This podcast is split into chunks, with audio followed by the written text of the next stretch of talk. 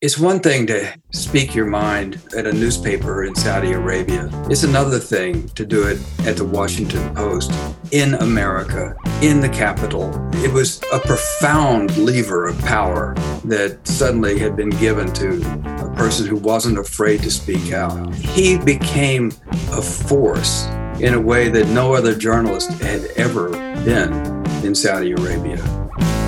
And now, The Good Fight with Yascha Mounk. My name is Matt Lutz. I am a professor of philosophy at Wuhan University, and I am a contributing writer for Persuasion. I want to talk a little bit about my article, Rhetorical Calvinball. The Rhetorical Calvinball article was inspired by the controversy over the Harper's letter that was published several months ago. There's two sides of this debate where some people are coming out in favor of free speech and other people are coming out against free speech. I thought that that was not the right way to frame the debate. People who are on the liberal left, the wokists, the practitioners of the successor ideology, whatever you want to call that, they're responding with speech.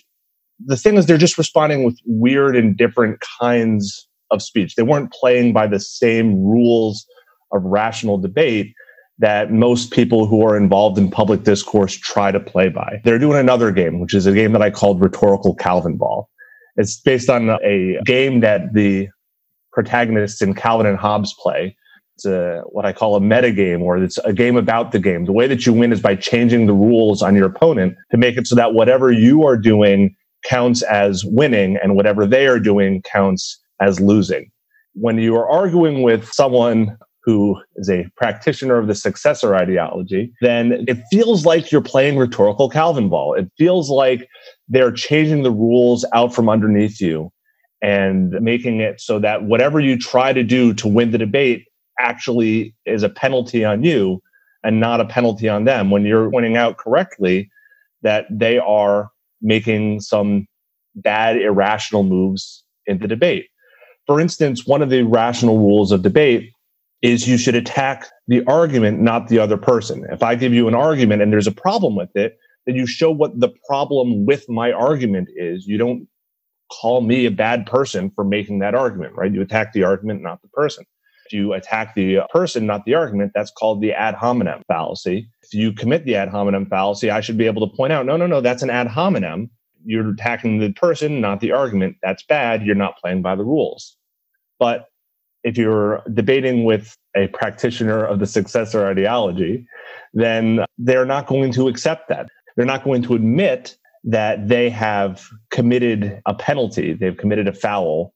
They're going to instead accuse you of trying to silence them and thereby score their own point by changing the rules. Another one of the rules of rational debate is to correctly represent the other person's argument. If you misrepresent my argument when you're attacking it, I get to point out that that's not what I said. That's not the argument that I was making. This is the straw man fallacy. Some of these people, if you accuse them of committing the straw man fallacy, they're going to respond that they are just saying what your argument means to them. And if you are accusing them of committing the straw man fallacy, you are denying their truth. And now, of course, the penalty is again on you. It is, of course, understandable that people would want to change the rules of debate in order to put themselves in a better position to win. After all, there's lots of important issues going on in society these days. People who are on the left are arguing for some causes that they feel, perhaps correctly, are very, very important. And it might seem naive or overly genteel to insist on the rules of uh, Oxford debate.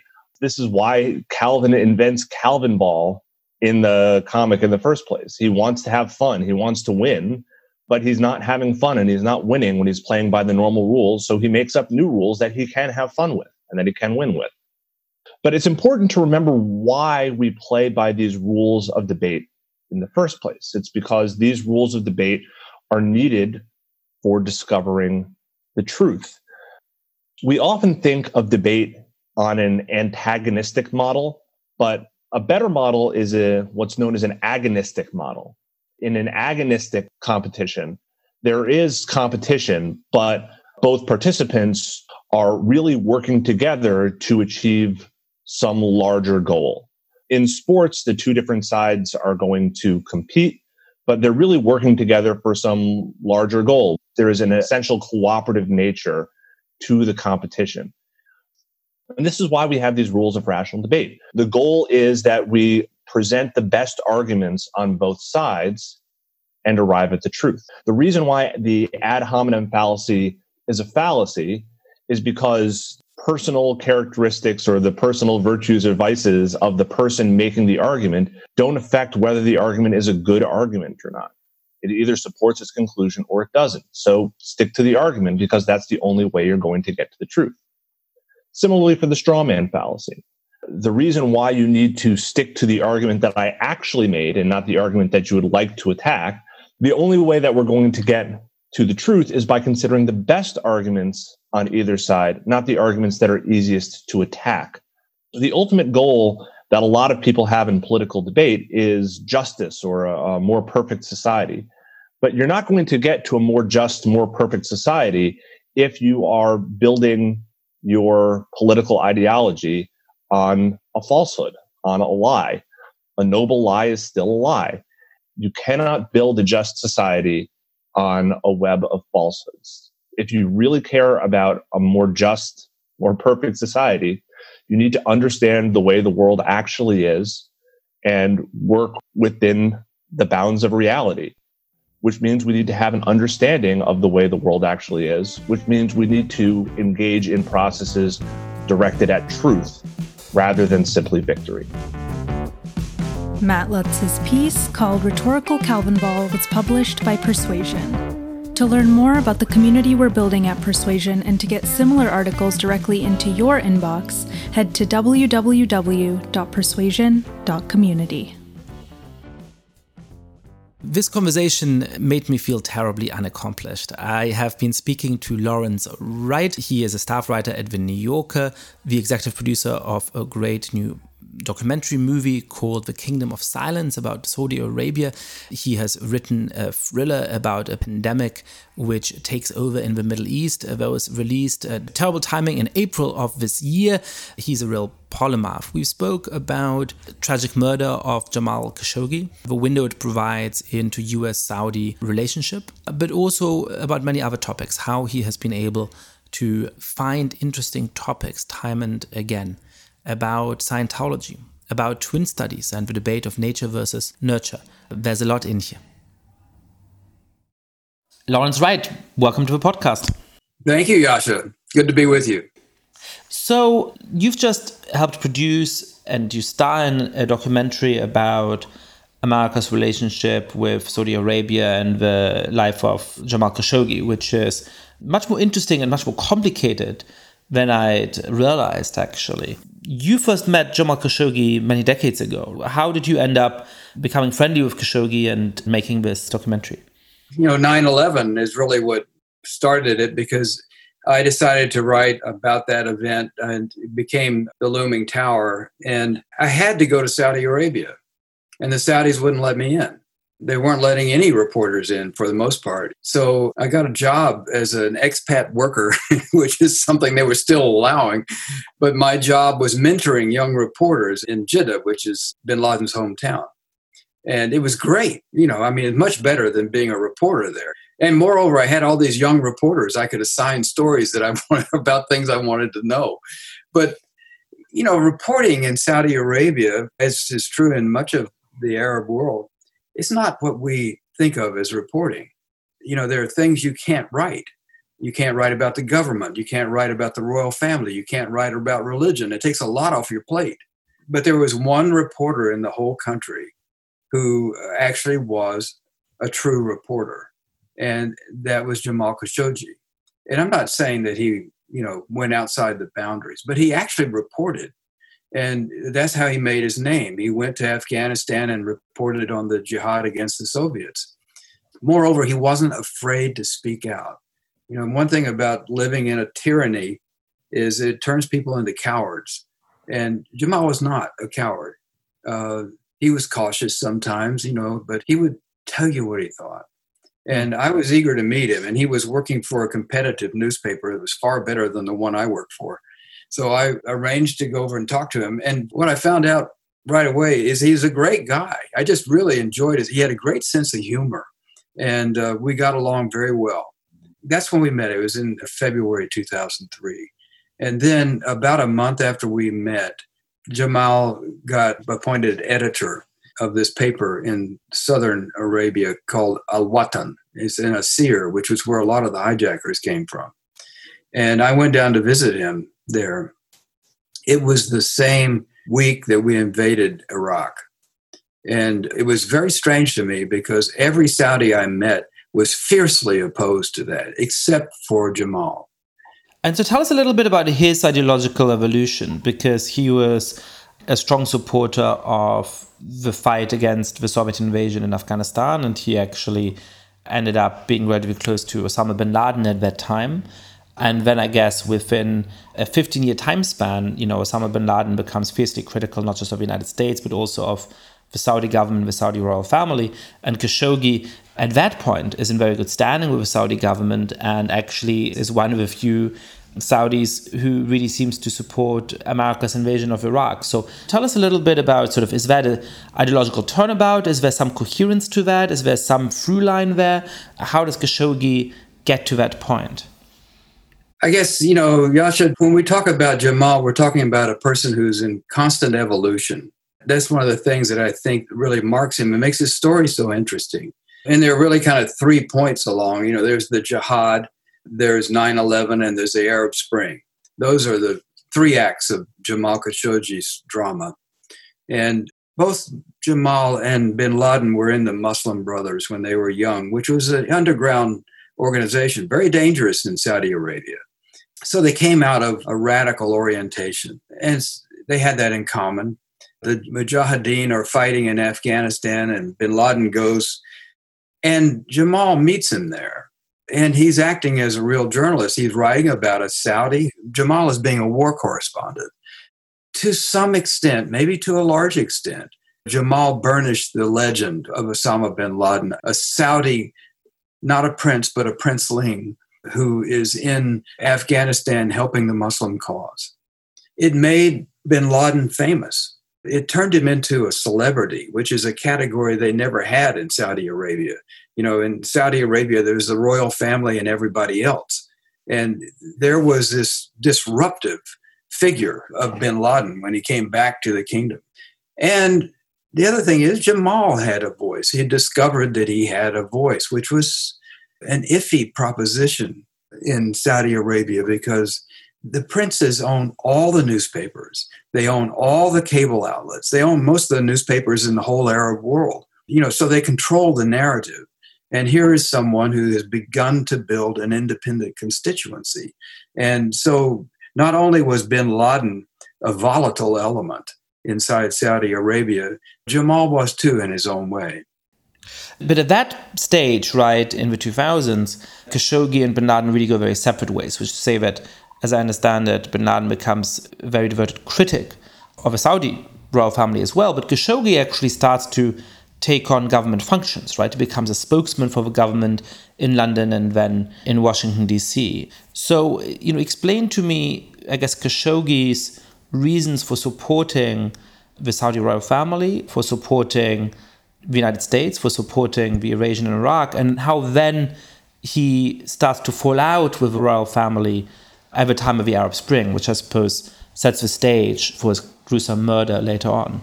Yeah, when bin Laden went to Sudan in 92 to 96, you know, Jamal was critical of Al Qaeda and he had distanced himself from Osama.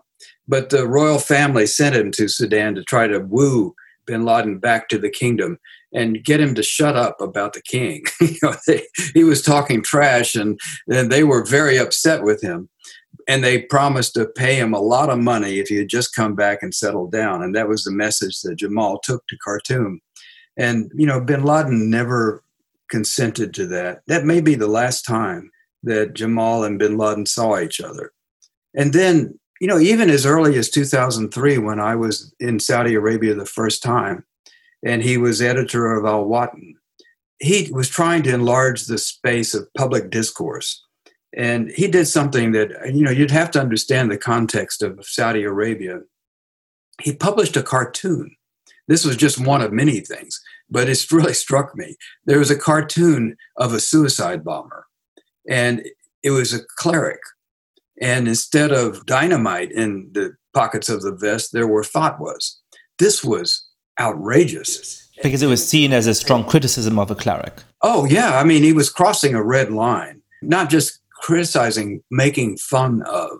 Absolutely taboo. And the editor of the newspaper I work for called me out in the hall because they think that their offices are bugged. And he said, You know, your friend Jamal, the word is, you know, he's going to be killed. This was 2003. And it was the first time I heard that he was under a death threat. Then, about a year later, I think, I was in the United States and I got a call from Jamal, and he was in danger. He needed to get out of the country. And I arranged for Columbia Journalism School to take him on as an adjunct professor. And so I had a spot for him if he needed it. But at that point, Prince Turki Al Faisal put Jamal under his wing. He made him a spokesperson for the London embassy where Turki was the ambassador and then to Washington. So, you know, Jamal had protection. And that's what the royal family offered him at that point. But, you know, he had already been very critical of bin Laden. So he was in a space where he was moving away. He never became a heretic, but he moved away from the kind of radical position of his youth he never became a royal family factotum. I mean, the thing about Jamal is he was between everything. He was between bin Laden and the royal family. He was between Saudi Arabia and America. And he was just in a unique position. There were very few people, maybe no other people, that had the reach that he did and was not a prince of some sort. So I guess then in the 2000s, Khashoggi is in a strange position where he's starting to really provoke the religious extremists, he's starting to provoke the clerical establishment. That really courts danger, but he also has a protection of at least parts of the royal family, and he's a spokesman for the Saudi government. So I suppose then the third act starts with the Arab Spring, which Khashoggi enthusiastically embraced. And my understanding is that uh, at that point, he loses a lot of that protection. How does he go from being quite close with Saudi family, or at least parts of it, to embracing these inspiring movements around the Arab world that, that challenge it in a deep way?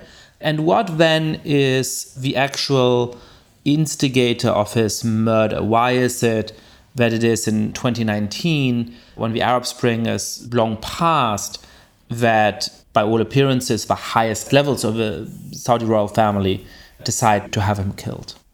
Well, you know, start with the fact that Jamal had a mission early on, which was to enlarge the space of free speech in Saudi Arabia. One can't call it free speech, but we can say enlarge the space for speech at all.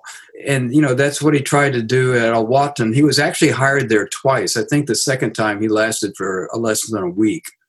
And then under one of the princes, Prince Walid, he was offered the job of starting a new news channel called Al Arab and hired some of the best journalists in the whole Arab world. It lasted for less than an hour. It was shut down immediately.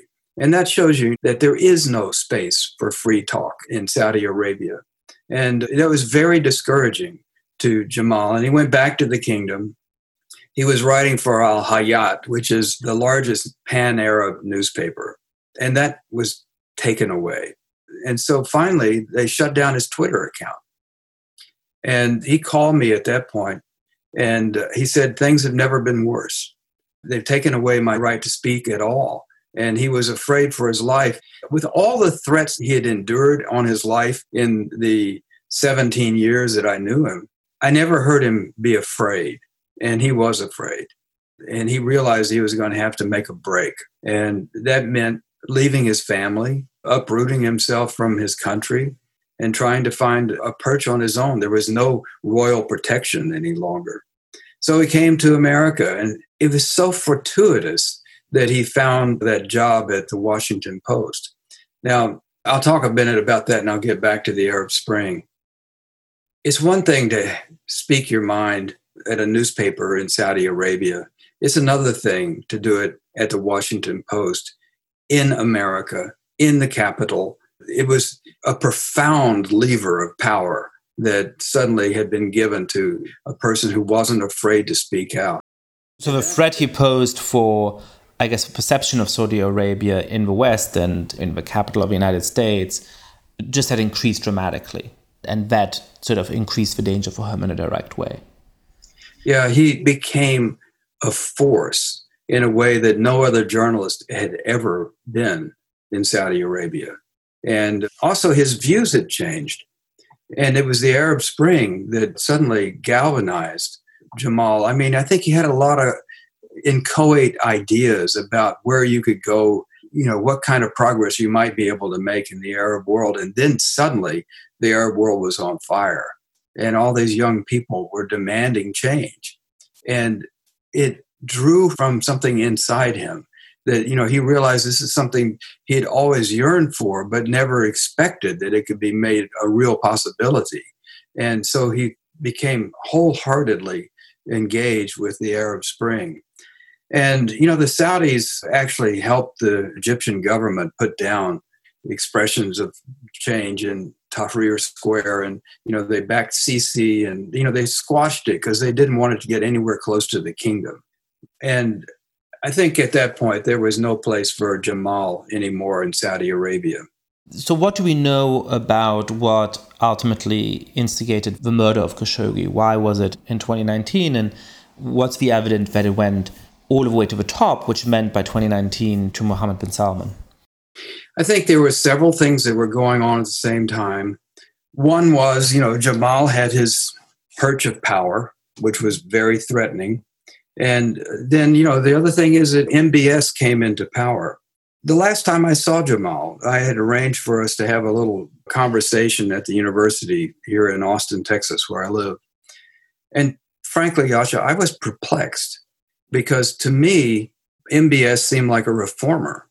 And a lot of the changes that young people that I had worked with in Saudi Arabia had yearned for movies and women driving and so on MBS was giving him those things.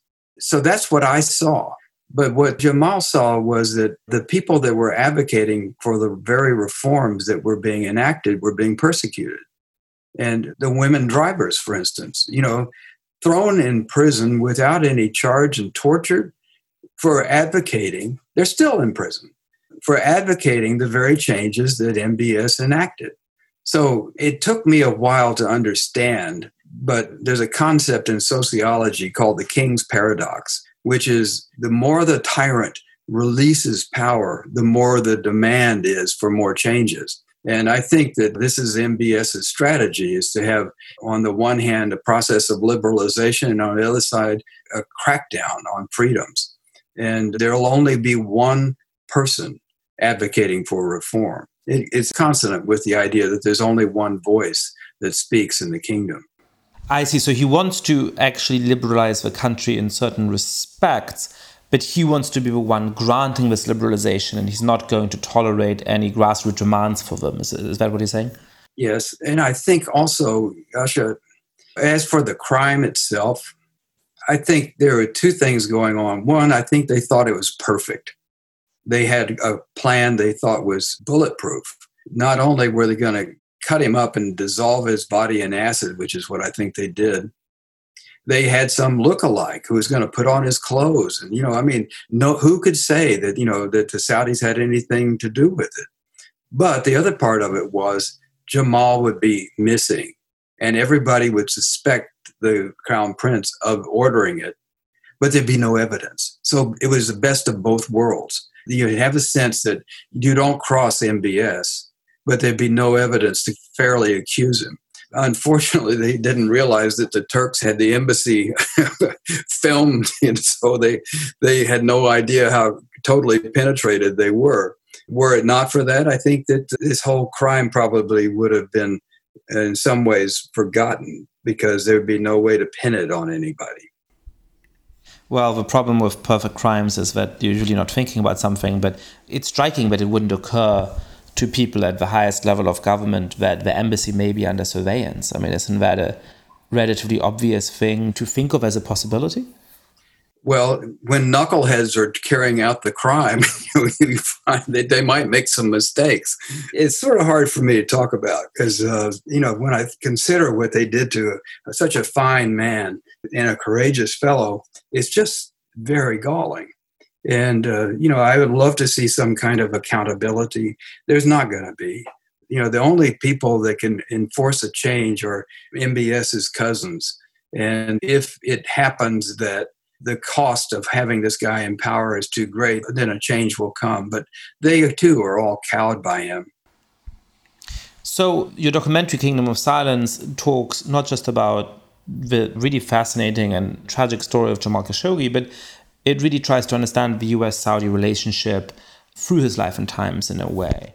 So, why don't we step back a moment because this is something that, as somebody whose foreign policy expertise is more based on Europe and other countries to some extent Asia, has always puzzled me, which is to say, you know, the United States and Saudi Arabia are in so many obvious ways opposites. They're in so many obvious ways not natural partners at all. And yet they have had for 40, 50 years a very strong and close partnership, which presidents who come in being very critical of the relationship end up perpetuating because clearly there is some constellation of mutual interest that makes it very compelling. So explain to us, you know, why it is that the United States and Saudi Arabia are allies, you know, and, and how that strange alliance has been able to last for so long, despite all the obvious reasons why one might wish that it weren't the case. You know, I kind of consider Saudi Arabia like America's foster child. It started as an act of charity. There was an heir to a toilet manufacturing organization. Eh, they still, I've forgotten the name, but you still see them on urinals every once in a while. But this fellow went to Saudi Arabia and it was in the 30s and it was incredibly impoverished. And he met the king. And uh, the king was grateful for his kind words about the incipient kingdom. And um, the American said, Is there something that I can do for you? And he said, You know, what we need is water. You know, there must be some water somewhere in this desert. You know, if you could send a geologist, you know, to try to help us. And so a geologist was sent and did a survey of the kingdom. And he came back to the king and he said, I've got good news and bad news. Bad news, no water. Good news, lots of oil. lots of oil. And you know, people think of Saudi Arabia as being, you know, conservative and slow to change. But you have to realize what happened in the next couple of decades. There were people who, some of them living, getting their protein from eating insects to owning yachts and you know hanging out in the mediterranean and shopping on the champs-elysees you know this happened within a few years for many of them it was a total cultural shift no country perhaps has changed as rapidly and profoundly as Saudi Arabia did in that time. And why was it important to us after that? Well, mainly the main thing was Saudi Arabia had all this oil, war came along, and the importance of oil became far more apparent. And after the war, everybody was driving cars and keeping the price of gas low was important. From a geopolitical point of view, there was Europe. It was far easier to get that oil from Saudi Arabia to Europe. And as long as America trying to protect the seaways, we had a block on the Soviets. There was oil from another source. Russia, is, of course, in some of the former provinces that were pretty oil rich themselves. So it was a counterweight. But now the reasons for our relationship with Saudi Arabia are beginning to fray the price of oil is low. America became the leading oil exporter for a while before the crash. We'll see what happens, you know, when the sun comes out again. But Israel is strong, certainly the strongest power in the Middle East, and so we don't feel quite as threatened for Israel's sake. And oil is disappearing from the future. Even Saudi Arabia is building solar cells and nuclear power plants, and they have the most abundant oil imaginable. So why have this relationship in the future? I think my feeling about it, Yascha, is that Saudi Arabia is going to need our help. I forecast a very troubled time for Saudi Arabia soon because as long as the price of oil stays low, and I think it's going to stay low for a long time, and maybe will never regain its heights. Saudi Arabia can't afford to be the kind of welfare state that the princes have created to mollify the population. And it's going to come to a point where people are going to ask, what do we need this royal family for? They're not giving us what we expected. And that's a crisis moment for that country. And Saudis are frightened of revolution. Many will talk to you about their fear of tribal warfare, which was, you know, the sort of before there was the royal family, you know, there was, you know, tribe against tribe. And I don't know if that's a likely outcome, but it could be. And then if you look at the revolutions that have taken place in their neighborhood, in Iran and Yemen and Libya and Iraq, you know, they turn out pretty badly. So I think the Saudis are right to be anxious about what kind of future might await them without the royal family they have. Of course, ironically, one of the reasons why those revolutions turned out badly was the influence from Saudi Arabia. For obviously, there was many other reasons too. What would you recommend to an incoming Biden administration in terms of its relationship to Saudi Arabia? I imagine, especially as as a friend of Jamal Khashoggi, you would love some accountability for what happened to him. So it's very hard to imagine how that accountability might be won beyond, you know, some of the stooges, some of the knuckleheads, as you called them, who carried out the operation, being punished, um, which I suppose is some form of satisfaction, but the likelihood that the people who actually ordered it will be held accountable seems extremely low. The country continues to be very different from us in terms of values, in terms of its treatment of women, in terms of its treatment of dissidents, in terms of the amount of personal freedom it allows. And yet, it is not, as you were saying, in the interest of the United States to either destabilize Saudi Arabia or potentially push it in a direction where it uh, encourages terrorism more actively than even it has in the past. So, how could sort of an administration that looks at this with the right set of values try and balance this incredibly difficult mix of considerations? The number one thing is stop selling arms to Saudi Arabia. You know, it's made us complicit in this total war crime, which is the war in Yemen. We've been refueling the bombers that are destroying all these citizens, and just stop that. Make sure that members of the royal family realize that there is a reputational cost to keeping MBS in power. It's not our place to try to engineer a coup it's our place to express our displeasure with this current situation. And to some extent, I don't think that we need to be engaged in the Middle East anymore. You know, the Middle East is a very difficult place to reform. And it's maybe better if we just withdraw our interest altogether and let them sort it out because, you know, I think that we've acted as an enabler and allowed this to go on in its dismal progress for too long. And it implicates us in what happens. The lesson I learned from living in the Middle East is that things can always get worse. And trying to help sometimes doesn't help at all. So I think it's better for us to pay attention to things that we can change and make better.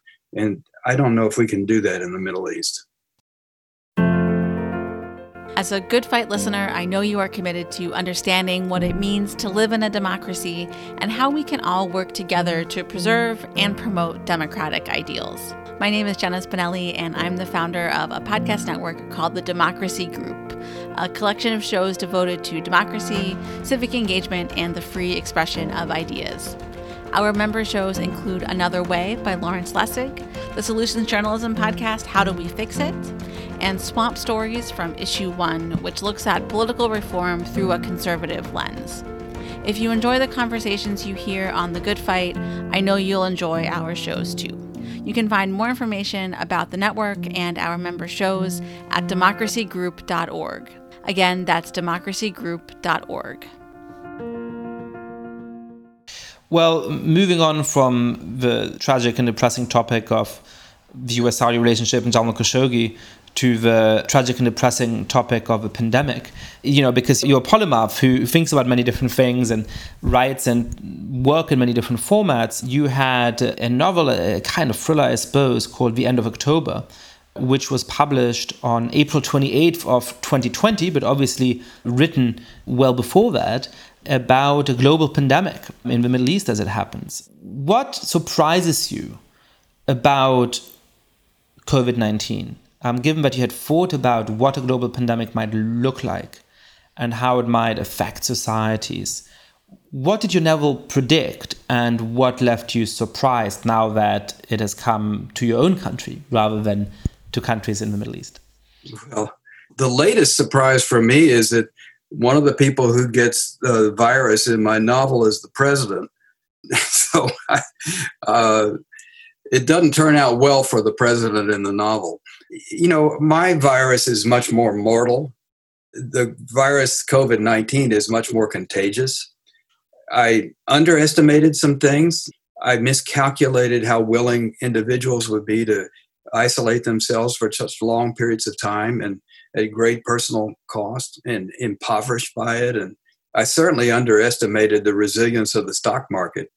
On the other hand, many things are exactly as I envision them. And it's not because I'm prescient, it's because everybody knew what was going to happen. The public health people all knew what would happen. They didn't know when. There are playbooks like the Obama playbook that was passed off to the Trump administration.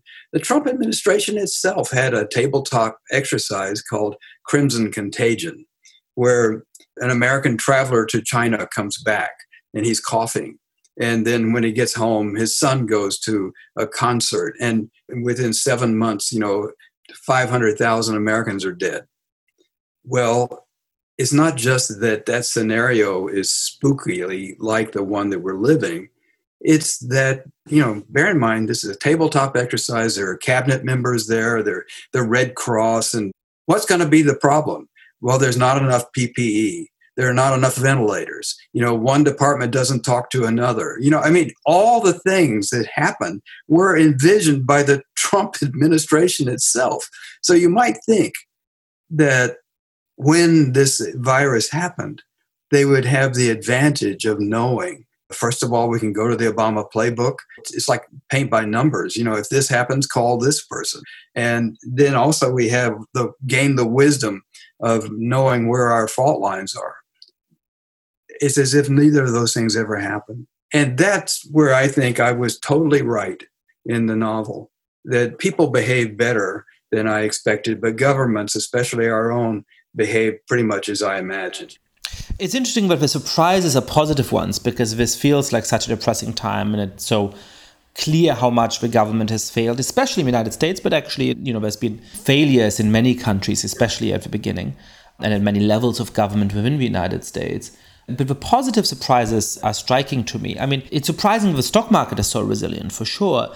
And it's easy to paint this in negative terms, which is to say that there's something sort of sociopathic about the stock market and this terrible thing is going on, but stocks aren't impacted by it, and that seems to show that there's just something broken with our economic system. I think there's a more optimistic case to be made, which is that to an surprising extent, the economic system itself has proven to be resilient. Even the United States has managed to put in place uh, economic protective measures that have somewhat buffered the economic impact throughout society. There's obviously a lot of people suffering, and I don't want to underplay that, but less so than we imagined five or six months ago.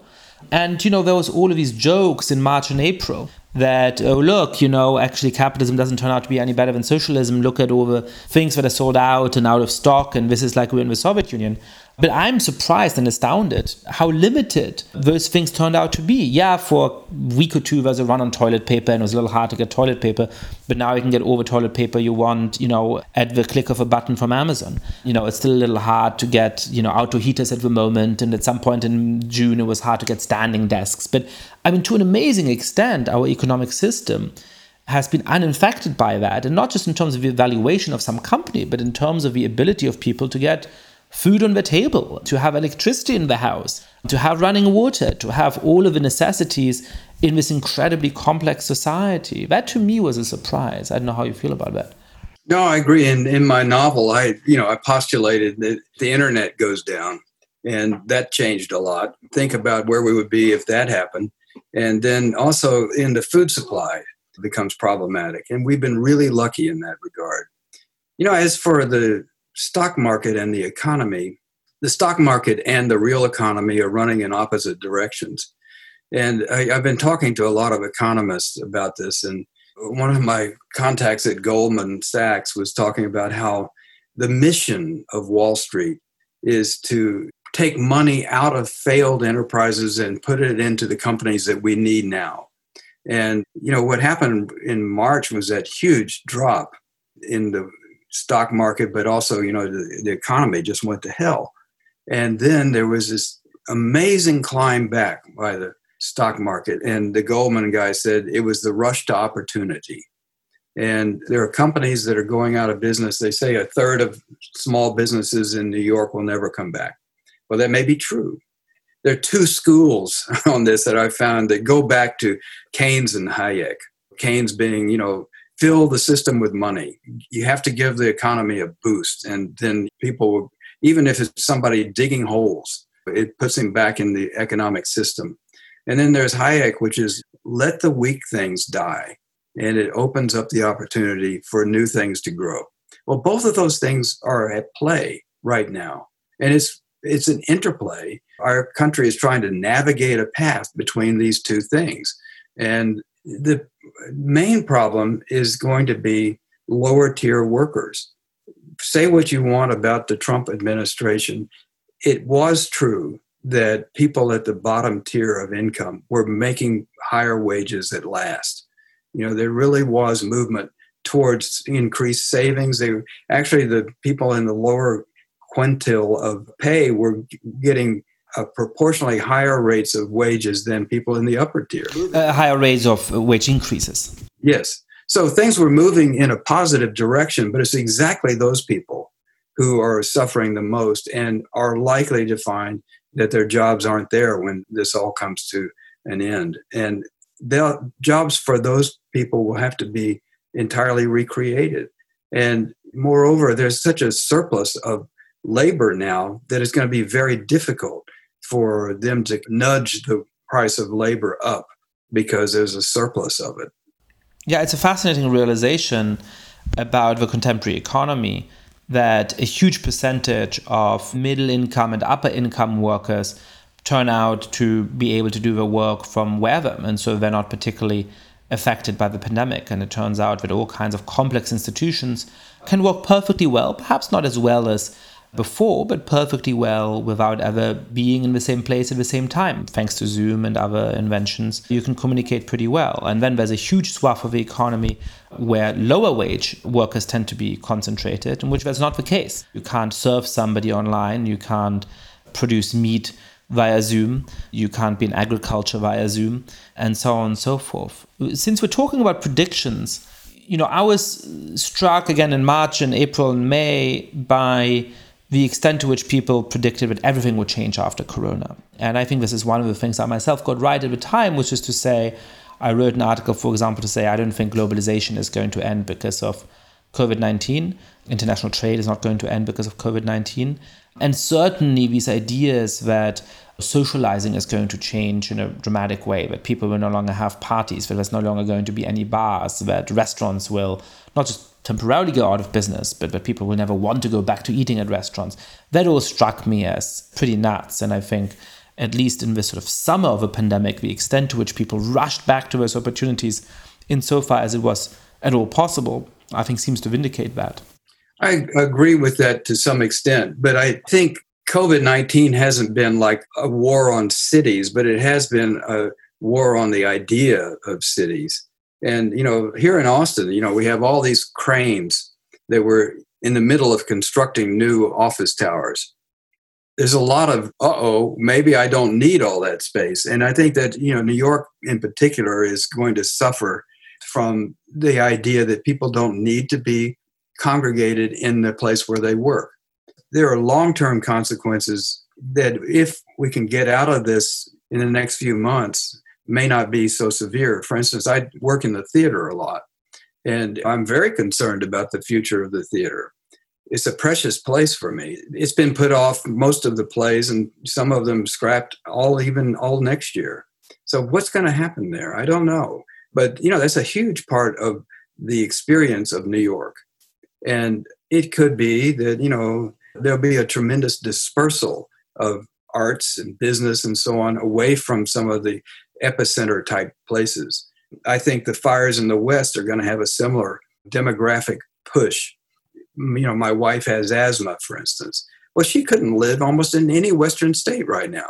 And how many people have asthma? There are profound changes headed our way. But I don't think that it's easy to predict them. That's, I think, where we fall down is that we think, oh, you know, nobody's going to want to go to a restaurant. Well, no, you're right. You know, people love to go to restaurants. I'm in a band, for instance, and, you know, all the bars are nailed up. I don't know. I say I'm in a band. I used to be in a band. I don't know if we have a band anymore. I haven't seen these guys for months. But, you know, the urge to get together and play music with my friends is so powerful. And I'm sure we'll find a way to do that. But it has been a caution. And the other thing I think is this is not the last pandemic. You know, I think of COVID 19 as a harbinger. And since the turn of the millennium, we've had Ebola and Nipah and Zika and SARS 1 and MERS, and the pace is picking up. You know, it was unusual to have a new disease. Now it's not unusual. Now you can feel that we're being assaulted with one new dangerous virus after another, and our capacity to deal with those things has not really improved that much since the 1918 flu.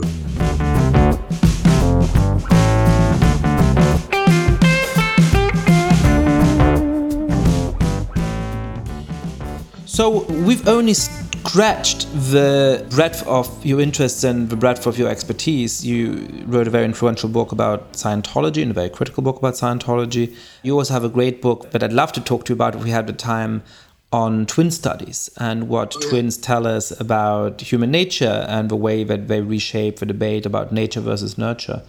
But instead of asking you about each of these individual topics, I'd love to know a little bit about your process. How do you decide what's worth thinking and writing about, and how do you often end up being prescient on which of these topics to pursue? How do you decide what kind of medium to engage in, since you've done everything from journalism to fiction to documentaries to theater? And how do you actually make progress on those things? Well, the hardest part of that question is deciding what to write. It's a mystery to me, honestly. I don't understand the, you know, where inspiration comes from. I work hard at trying to be inspired. You know, I leaf through you know magazines and newspapers hungrily looking for new topics that will not just. I mean, there are a million things to write about. Every newspaper every day has something fascinating to write about, but it has to hit a note inside you. It has to ring some bell. And usually, when I get an idea that I'm going to actually pursue, it comes encased in the form you know, is like, hello, I'm a play, you know, or, you know, hello, I'm a nonfiction article. But sometimes, you know, those things, you discover that the story can be manifested in many different ways. David Remnick at the New Yorker asked me to explain Texas, for instance. And I said, Well, David, that's a big question, and I get paid by the word. So, you know, I'll be happy to answer it. And I wrote the book and I had already written a play about Texas politics. And after I wrote the book, I'm now working on a musical. And, you know, Remnick says, I eat the whole animal. The thing is that the idea is the most precious thing. You know, the form is secondary. The, the fact that you have encountered a subject that resonates with you, that's the first thing. Looking back, I realize that I tend to be drawn to exploring worlds that I never been in before. You know, like Scientology. i have written a lot about religion over the years, but you know, Scientology is a peculiar, interesting ecosystem of humanity, and I wanted to know more about it. It was on my plate forever, but when I approach something like that, I need a way in. and usually is a person. And I call that person a donkey because it sounds demeaning, but a donkey is a noble beast of burden. And, you know, he can carry the reader into a world he's never seen and carry a lot of information on his back. And my theory is if you care about this person, who doesn't need to be a celebrity, in fact, that's probably a mistake, just a person who inhabits that world. If you care about that person, you'll be far more engaged with the information that the writer needs to communicate. So I see a golden opportunity here, which is to kill two birds with one stone, to understand more about your process and perhaps at least tease a couple of the other things that you've worked on. So tell us, you know, who was your donkey to Scientology and what is it that you learned through them? I had waited for the right person. When Travolta had his son's death, and it seemed like he might be leaving Scientology, I proposed to Remnick that I write about that. And he said it's too tabloid. so he was probably right. But Finally, then Paul Haggis, a two time Academy Award winning screenwriter and director, dropped out of Scientology after three decades. And I thought what I liked about him as a donkey is that he had been in it for a long time. He was smart, he was skeptical, he was fiercely intelligent. And I thought most readers would read about Scientology with a sneer on their lips. And I wanted to wipe that off. I wanted them to feel threatened, you know, and also be drawn into the fact that here is somebody who is at least as smart as I am, who, you know, dedicated much of his life to serving this church. And why? What did he get out of it? And so that's why Paul Haggis also he was very courageous in speaking to me as were so many people who were later punished so badly by the church. I was really fortunate with Haggis because he was so perceptive about his own status. He was reflective about it. And that's a quality that you really pretty much need in your donkey. Without running the risk of insulting you, what was your donkey in the twin story? Well, it was less a donkey than a discovery. I had been interested in twin studies. I don't have twins. I'm not a twin, but you know, the idea that there would be somebody else out there that is genetically you. I mean, it's not you, but it's as you as anything else can be. And you know, I, I had twin friends in school and stuff like that. And I uncovered a study that was done. It, it was an obscure study, but it was about two girls that were in the study named Amy and Beth. And they were identical twins. They were adopted at birth into separate families. And one family was very dysfunctional and treated her as a kind of outsider. And the other was extremely accepting. The mother, even at some point, dyed her own hair to resemble Beth's hair so that Beth would feel more included. And, but Amy, you know, wet her bed and she, you know, she acted out. She had sexual dysfunctions, and you know, you think, well, not not surprising, you know, given that dysfunctional family. Beth was even worse. So wait a minute, you know, these are all supposed to be things that the environment has something to say in. But what I found when I studied it more is that these girls had been intentionally separated and that they had been a part of a study, uh, a perfect study. I can understand Dr. Peter Neubauer, who was the head of the Freud Archives, who was the genius behind this. I can understand why he would be drawn to creating a study where twins are purposely separated at birth so you can study the interplay of genes versus environment without the conflicting problem of having the actual family there. and so that was that was what drew me to it. But if I understand that study correctly, it was uh, obviously unethical to separate these girls in order to study them. It was the perfect study in the sense that it proved a very strong point about nature versus nurture. But my understanding is that the people who set up the study expected that the life outcomes of these two girls would end up being widely divergent. And it turned out to be the quote unquote perfect study in the opposite way to what they had hoped.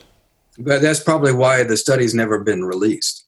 You know, it's been locked up in the Beinecke Library for I've forgotten when it's supposed to be released, but bear in mind Neubauer was, you know, he'd been the head of the Freud archives and he was, you know, a Freudian. He was in many ways the father of child psychiatry in America. And he had a great investment in showing that the environment was dominant.